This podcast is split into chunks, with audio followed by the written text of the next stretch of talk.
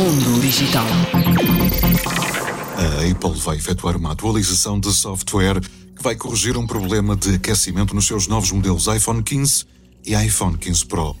Tal situação ficou a dever-se a queixas de utilizadores que recentemente adquiriram a nova linha de produtos da empresa de Cupertino e supostamente derivado de um bug no iOS 17 que é responsável pelo superaquecimento dos iPhones mais recentes.